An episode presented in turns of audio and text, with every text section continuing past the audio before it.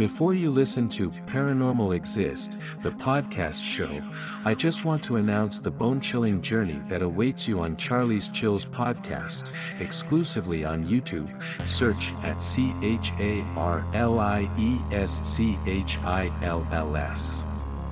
Subscribe and embrace the darkness that awaits.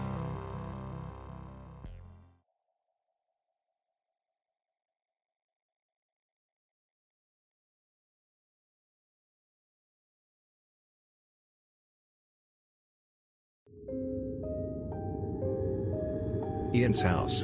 An experience from Pennsylvania, US. Ian and I have been friends for quite a while, and we're always honest towards each other. He's always told that he is able to see and feel the spirits, and some of his family experiences, the kind of stuffs too. At first, I was very skeptical about his experiences, and I still am a bit skeptical.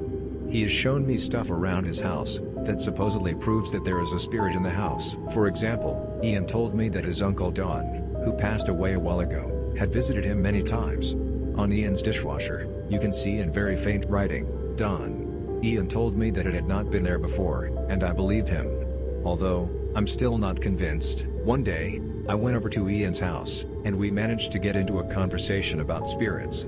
He told me that his mom used to see her grandmother every night, standing right next to her bed, and she would see her in her dreams too. One day, I guess his mom got freaked out, told her to stop, and to go away. She did. Ian also told me, that one night his mom woke up around 3 in the morning, and she heard laughing, coming from inside her bedroom. I kept thinking to myself, that it could have been her mind playing tricks on her, or it could have been something else. I wasn't sure what to think of all of that. I know Ian wouldn't lie to me about something like that. I know he is telling the truth, but at the same time, I was still skeptical about it. I wanted to experience this for myself. Then I finally said to Ian, hey, we should go up into your mom's room see if we could find anything. He asked me, Are you sure? Like I would regret doing it. I insisted on doing it. I wanted to believe in spirits. Then he said, Sure, let's go. Ian doesn't have a problem with these kind of experiences, because he deals with them, all the time, so he doesn't really think much of it. Then we started walking upstairs into his mother's room. I wasn't feeling anything, yet. I wasn't nervous about it. I was actually kind of excited. Right as we walked into his mom's room, it got cold. It was winter at the time, and her room is right next to the patio, so I figured that could have been why it was cold. Then we just stood there at the edge of her bed. I tried to contact any spirits. I said, if there is anybody in this room with us, please give us a sign. We mean no harm. We just want to see if there is anybody with us in this room at this very moment. I even put out my hand, and asked any spirits to touch it. It was still cold. At that moment, the atmosphere in the room, it got really weird. I got this feeling that there was someone else in the room with us. This is hard to explain, and I'm going to try to explain this feeling the best I can. I felt nervous, but I was trying not to feel that way. Just being in that room was very uncomfortable for me. Ian will always tell me if he feels something. Ian said he started to get uncomfortable too, and insisted on going back downstairs. I could tell he wasn't joking. I told him to wait a little longer.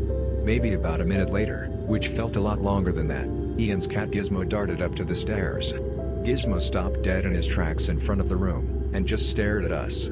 His ears were folded back, his eyes were widened, and he had this frightened look on his face. Right then, Ian and I both knew that we had to leave the room. We quickly walked back downstairs. Then the feeling went away, but I was still freaked out by the whole thing. About a half hour later, two of our other friends Todd and Andy came over. We told them everything that happened, Andy has even experienced these kind of things before, even in Ian's house too. Andy said he saw a man in Ian's basement before. I'm not sure if Todd has ever experienced anything though. Anyway, all of us decided to go up into his mom's room, again. This time I was actually nervous. Then as we walked into his mom's room, it wasn't as cold. We all stood there, and nothing happened. Everything felt normal. It wasn't cold. I didn't get uncomfortable this time. I was thinking to myself, what the heck? Then we all went back downstairs and continued on with our day.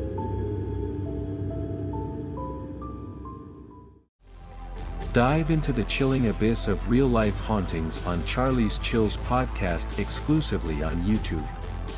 Join us for eerie tales from the internet and our listeners. Search in YouTube for at C H A R L I E S C H I L L S. I repeat, at C H A R L I E S C H I L L S. Subscribe and embrace the darkness that awaits.